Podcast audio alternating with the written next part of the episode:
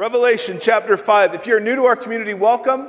Uh, we are so delighted that you are here, and uh, we want to look at a series of different texts this morning. So if you're new to the Bible, we'll put everything up on the screen so you can follow along. Revelation chapter 5, verse 9. This is a man named John who is in exile, receives a vision about what things are like when heaven and earth finally get together, and he gets a, an image about uh, what is happening at the center of the universe. In verse 9, he says, And they sang a new song, saying, and this is a song uh, that is uh, to be sung about a lamb. And this, we know this is Jesus, of course. He, he, is a lion who looks like a lamb who's been slain. This is very Old Testament like imagery that's incredible.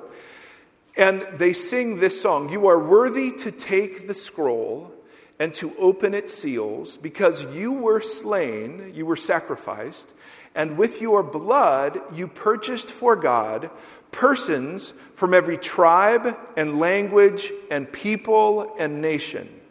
You have made them to be a kingdom and priests and to serve our God, and they will reign on the earth. And so the image you have is from every tribe, every language, every people, every nation. So tribe has to do with your race.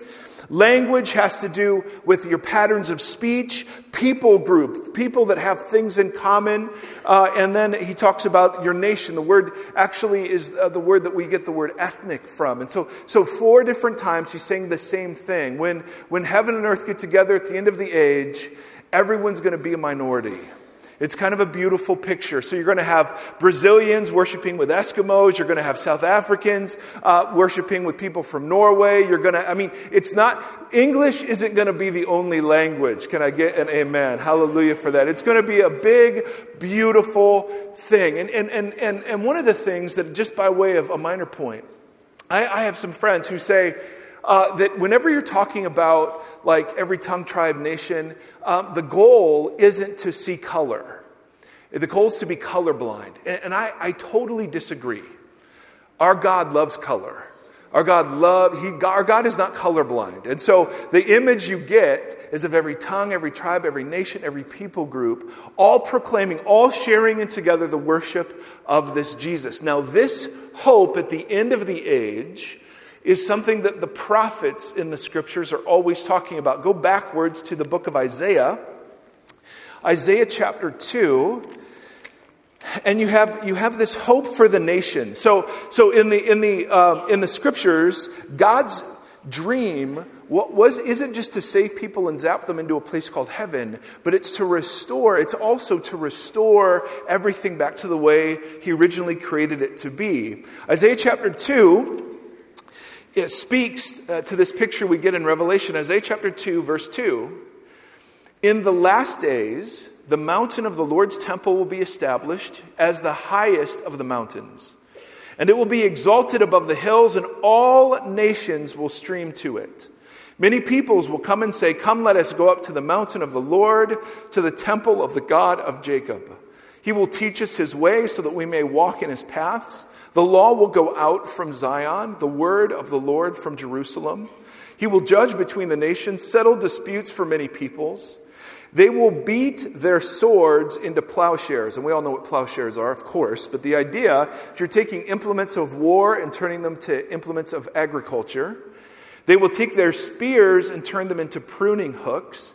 Nation will not take up sword against nation, nor will they train for war anymore. And so the image, all throughout the scriptures, is of many nations not only being reconciled to God in their worship, but the nations being reconciled to each other so that there is shalom, this biblical idea of peace. Now, that, is, that has been the dream throughout the whole biblical story. So it's not surprising when God Himself makes an appearance on planet Earth in the form of Jesus of Nazareth, Jesus uh, doesn't pay much attention to the stereotypes, to the labels, to the class divisions of his day. So, what I want to do is, I want to go to, to Luke and I want to look at five or six episodes really quickly. If you've been with us, you've heard all of these, all right? But I want you to feel the weight of them. You could not, if you heard this read, remember, back in the day, you didn't sit and listen to Bible stories in half hour chunks. You would, you would hear the whole thing at once. People, they, had, they, they actually had imaginations back then, and they, they could had attention spans. It's this weird concept, but, but it was this idea. No, I'm just poking fun at us. But, but, but so often we just take these little bitty Bible stories and isolate them from each other, but there's, there's a systematic idea that's being presented in all of these. So go, if you would, to Luke chapter 4. If you've been with us, these are stories you know, you've heard. I'm going to really just quickly go through, I think, six of them. Luke chapter 4. In the Jewish world of Jesus' day, there were all kinds of ways to divide and categorize. Shocking. You would, you would separate the clean from the unclean. These were ceremonial divisions that turned into something more significant than that. You had rich and poor, of course. You had male and female. You, you had diseased and healthy.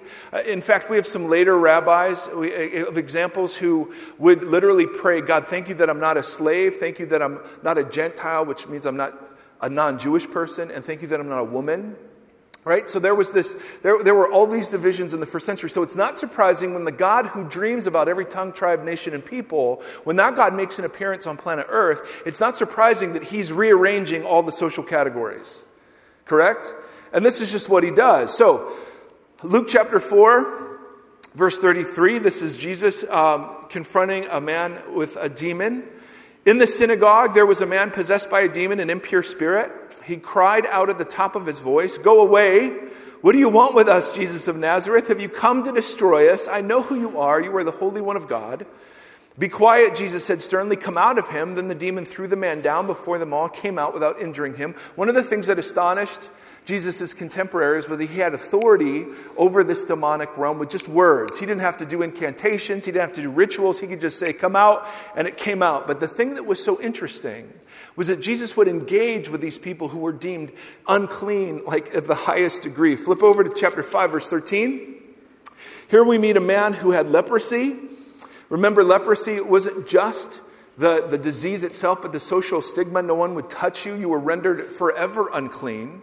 So when the man comes and begs Jesus for healing, it, and it says in verse 13, Jesus reached out his hand and he touched the man. Remember how big a deal that was?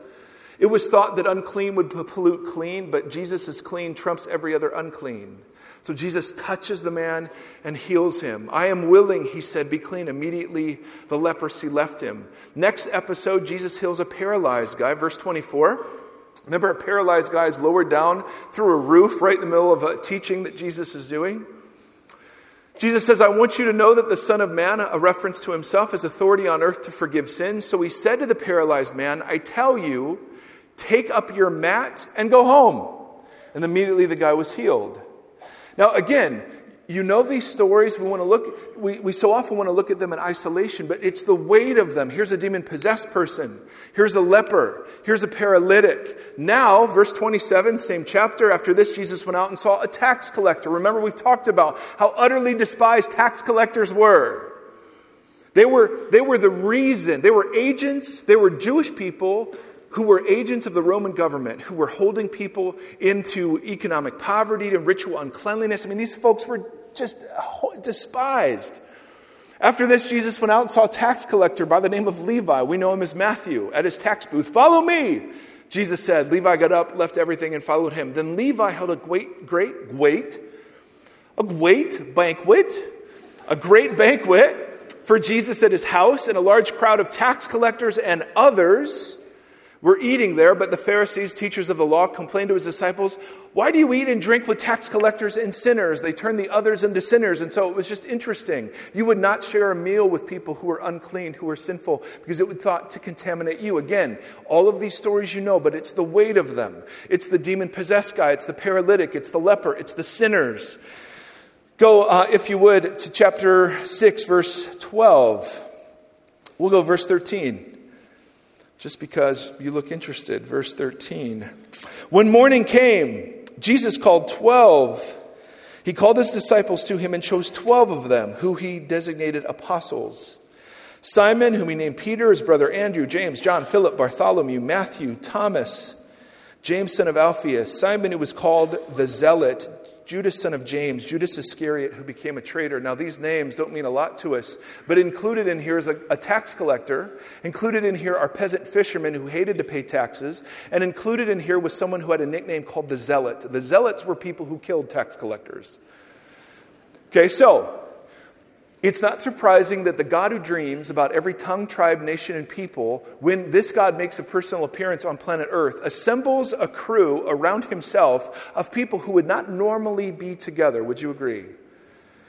So he's breaking all the boundaries, clean and unclean, male and female. It doesn't matter. He's healing, he's touching, he's blessing. Just a couple more uh, examples. Chapter 8. We looked at this one last fall. Verse 1 After this, Jesus traveled from one town and village to another, proclaiming the good news of the kingdom. The twelve, who we just met, were with him, and also some women who'd been cured from evil spirits. Now, remember, we talked about the fact that the women aren't there as support staff. The way the thing is written, and we looked at it in depth, these are women who were his disciples. And back then, you didn't have women who were disciples. Now, all of this kind of jet tour to remind you of things we already know is to impress upon you the weight of the God who breaks every social category, right? It's not surprising then when Jesus dies and is resurrected, he ascends to the Father, and the Holy Spirit is poured out, that his earliest followers would begin to break the social categories too. We don't have time to look at it, but there, there was a man named Philip who encounters an Ethiopian eunuch. And if you don't know what a eunuch is, ask your parents later away from here. Eunuchs in the Old Testament, eunuchs in the Old Testament were prohibited from being a part of the covenant worship. But Philip comes across this guy who gives his life to Jesus, baptizes him into the new covenant community on the spot.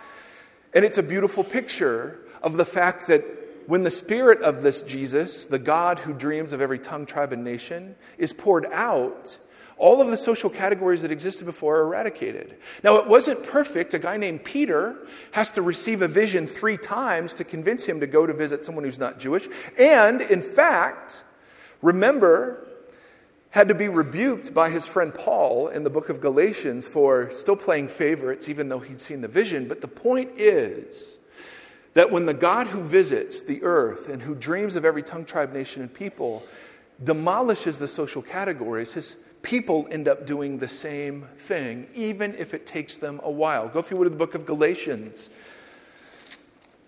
Paul says something that's unbelievable here.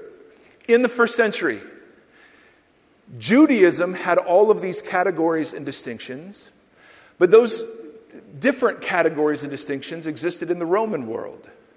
So you would have citizen of Rome and non citizen of Rome.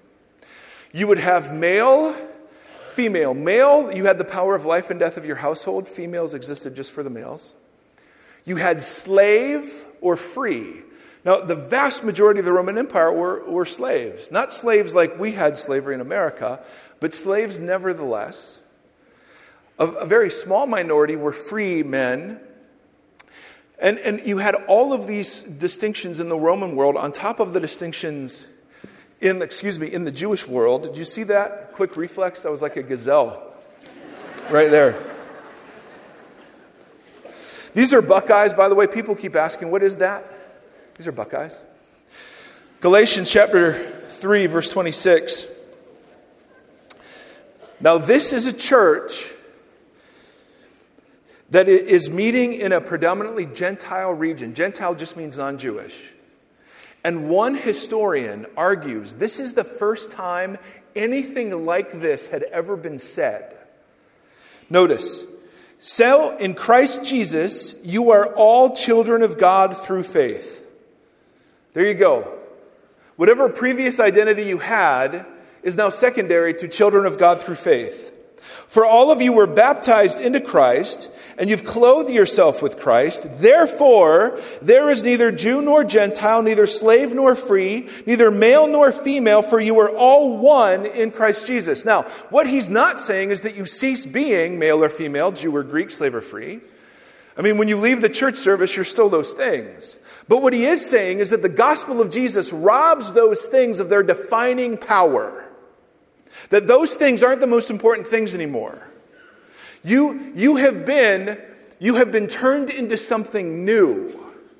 Now, you still may find yourself slave or free, male or female, but those distinctions aren't as important as the fact that you are now children of God. And the invitation is that the church becomes a household of brothers and sisters relating to a common Father through Jesus the Son. And so, this, this historian I'm quoting said there was nothing like this that had ever been set up to this point. Every, you didn't find in the Roman Empire people who would freely choose to be together male, female, Jew, Greek, slave, or free, except here. The Church of Jesus is the only place where tax collectors and people that kill them can somehow find common ground. The Church of Jesus is the only place where Ethiopian eunuchs and faithful Jews could find common ground. It's the only place where slave and free, male and female, can find common ground. Paul reflects on this in the book of Ephesians. Flip over to Ephesians chapter 2. Paul's writing to a church, and we can't even imagine this. Paul is writing to a church where there are Jewish believers in Jesus. These people see Jesus as their Jewish Messiah. There are non Jewish believers in Jesus who could care less about the Old Testament and who've come out of a place of worship where they see many gods and goddesses. And for some reason, they're leaning towards Jesus.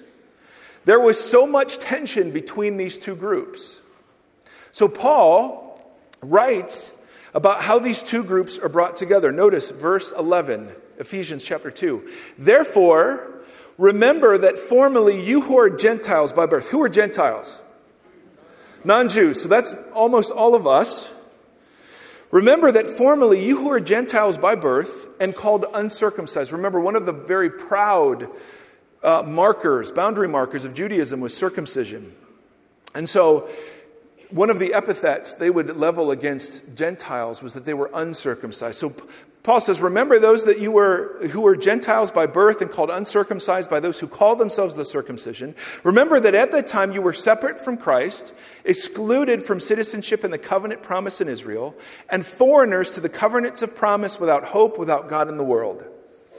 So lost, in other words. But now in Christ Jesus, you who were once far away have been brought near by the blood of Christ. For he, and this is unbelievably important, for he himself, Jesus, is our peace, who made the two groups one and has destroyed the barrier, the dividing wall of hostility, by setting aside in his flesh the law with its commands and regulations. His purpose was to create in himself one what? New humanity out of the two, with thus making peace, and in one body to reconcile both of them to God through the cross, by which he put to death their hostility. Now, oh my goodness, we could spend weeks on this. Here's the idea non Jewish people come to Jesus, Jewish people come to Jesus. But they don't stay just Jewish followers of Jesus and Gentile followers of Jesus. The idea is that these Jewish followers of Jesus become something new, and these Gentile followers of Jesus become something new, and together they're created a new humanity. And the word new here means a never before seen kind of humanity. The only place where Jew and Greek and male and female and slave are free, all of those distinctions now have been robbed of their power by the cross of Jesus. How? Number one, the cross of Jesus says everyone is fallen short. It doesn't matter who you are, what color your skin is, what's your socioeconomic status. We're all leveled before Jesus in our need for grace, and we're all uplifted by grace through faith into sonship and daughtership. Therefore, there is no room for exclusion or boasting or prejudice or bias. Why? Because none of us deserve to be there. So, what he's saying is that racial tolerance isn't going to do it. Political correctness isn't going to do it. The right kind of politics isn't going to do it. If we just educate our children, that's not going to do it. The only way, male, female, slave or free, Jew or Greek, the only way Jews and Gentiles gather together is by each individually coming to Christ and Christ being big enough, one Lord, one faith, one baptism, to bring the two groups, not just individually together following Jesus separately, but calling them one new humanity. Now, this, This was explosive in the first century. Nobody, nobody, no religious system, no worldview, nothing was saying this. Nothing was doing this. So, Paul, go to 2 Corinthians, one last text. Paul reflects on this. In fact, don't go there. I'm going to put it up on the screen. That's how important it is. I want you to soak this in. Now, Paul is making a sustained argument that we don't have time to examine, but think about what he's saying here. So, from now on, we regard no one from a worldly point of view. What's a worldly point of view mean? A worldly point of view means when you're looking at people according to all of the distinctions and valuations and evaluations of the world, correct? Slave or free, Jew or Greek, male or female. At minimum, looking at people from a worldly point of view means you're not seeing them as the image of God bearers that they are. So from now on, we regard no one from a worldly point of view. Though we once regarded Christ in this way, he was just a man, we do so no longer. Therefore, if anyone is in Christ, the new creation has come. You don't just get a ticket to heaven and then you wait for a while until you die. You are made into something new. The old is gone, the new has come. All this is from God. Now, notice how many times the word reconciliation is used here. Who reconciled us to himself through Christ and gave us, us, the ministry of reconciliation. What's that ministry? That God was reconciling the world to himself in Christ, not counting people's sins against them. And he has committed to us the message of reconciliation. How many times could he say it? Three by my count. We are therefore Christ's ambassadors, as though God were making his appeal through us. We implore you on Christ's behalf, you be reconciled to God.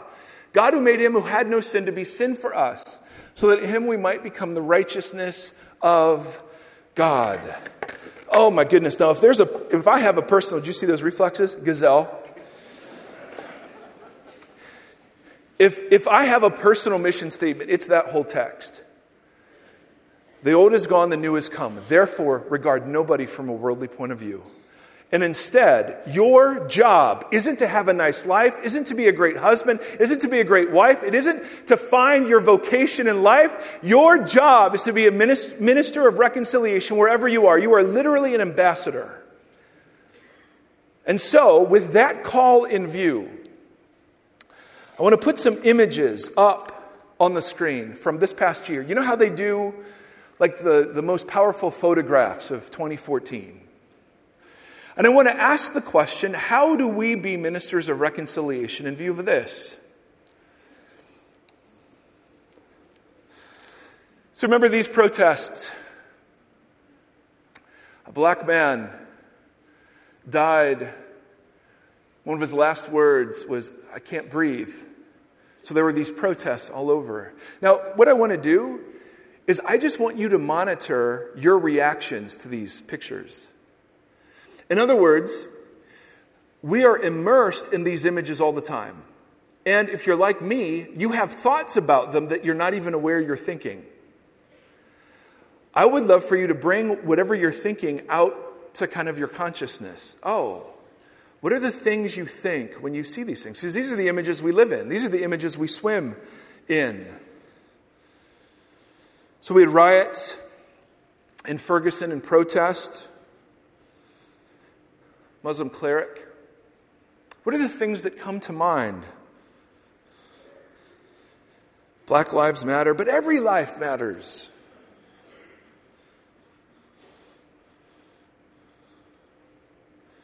What are the things you think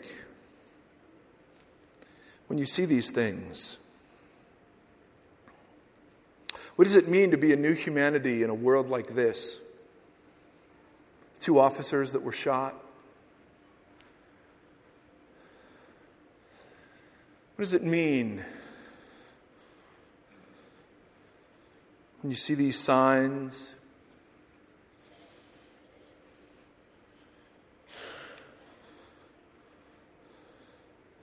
See, no one in their right mind is ever going to walk around saying, yeah, that whole people group I'm not a fan of. No one's ever going to say that, least of all in the church. But I would argue, very simply, that one of the great gifts the church has to offer the world, if we were to get our act together, would be the only place where male, female, slave free, Jew, Greek, black, white, united by a common love of Jesus, could show off. See, our world's answer to all of this is political correctness. Don't say certain words. Okay, that's a start, I guess. Our world's answer to this is tolerance. Okay, Jesus' answer is love, which is far stronger and requires so much more. See, the last thing I'd ever want to do is a message on racial reconciliation. Why?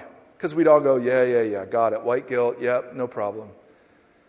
And that is so not God's heart for the world. See, for me, if we are a fundamentally missionary organization, then one of the most compelling missional tasks to our world is to actually find a group of people where all the social distinctions are rendered irrelevant by something more significant.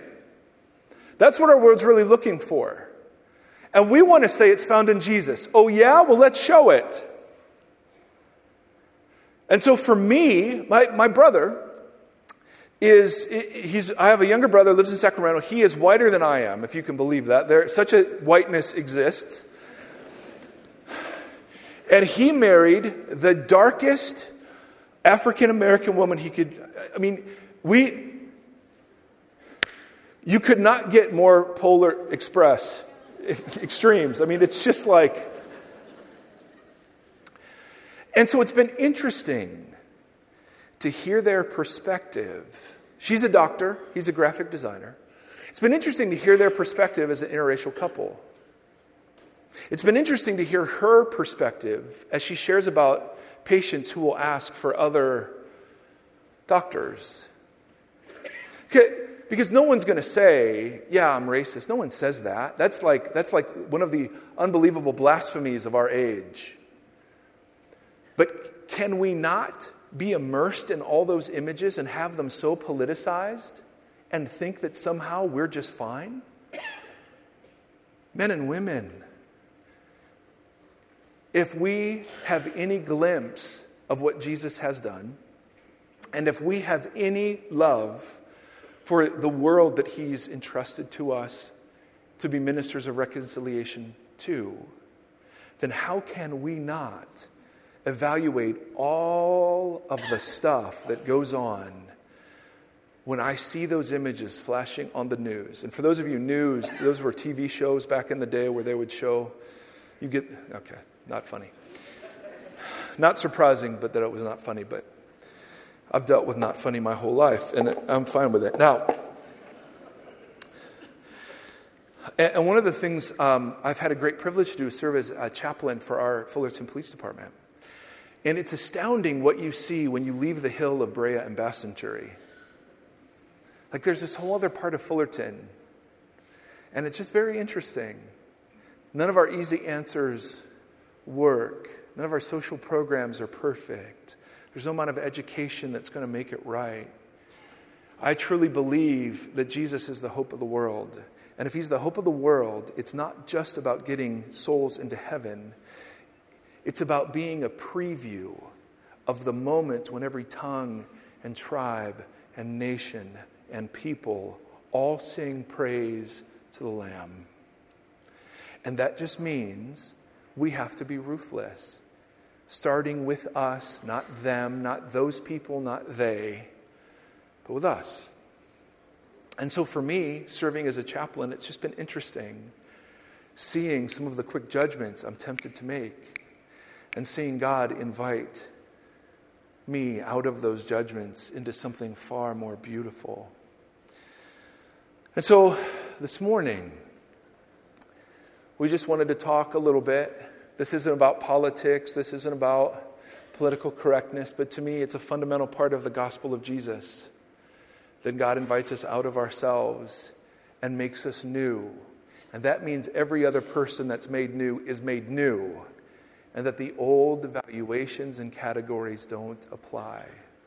We see this too. We have a little boy who has Down syndrome. He's up here dancing. We try to encourage dancing, by the way.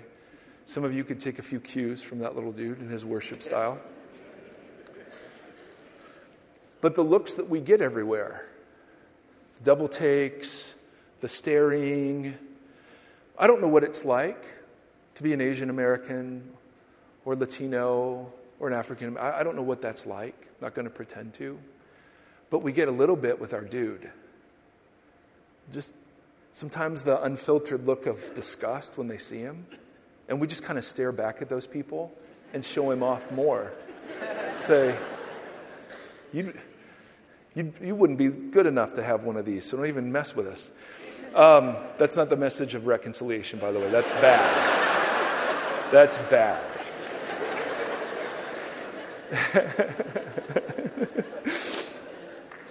but, but I hope the basic gist is coming across, brothers and sisters. In a world of images, how do we embody the new humanity? How do we fight through all? I mean, because this is, this is so heavily pressed in us. How do we become something different? So close your eyes if you would. If you have never, I'm going to end where Paul ended. I urge you, be reconciled to God. If you have never given your life to Jesus, I urge you be reconciled to God through Jesus. If you've never surrendered your life to Him, if you've never surrendered your agenda to Him, I urge you to give Him your life. We have a team of people over to your right who stand at the end of every service. They're called the I Believe team. We've seen nine people come to Jesus through their ministry over the last month or so. And we just invite anyone here has questions, doubts, who just needs prayer to go approach them. But for those of us who've been reconciled to Jesus, what does it mean to no longer regard anybody from a worldly point of view? What does it mean to live that way? Who are the people that we regard from a worldly point of view? What's that mean and look like? The scriptures say that judgment begins with the house of God. And so, God, we just pray that you would examine our hearts and that you would allow us to be good news in the world in desperate need of it. And, Father, that you would give us the ministry of reconciliation, announcing that God is reconciling the world to himself through Christ and that it is possible to not be defined by your status, your skin color, your political preferences, but something far greater than that. And so, Lord, we pray that you would pour out your Holy Spirit on this place, that the one Lord, one faith, one baptism, one Spirit we share in common would be the thing that unifies us. And so we bless your name, Father, and ask for this in the name of Jesus. Amen.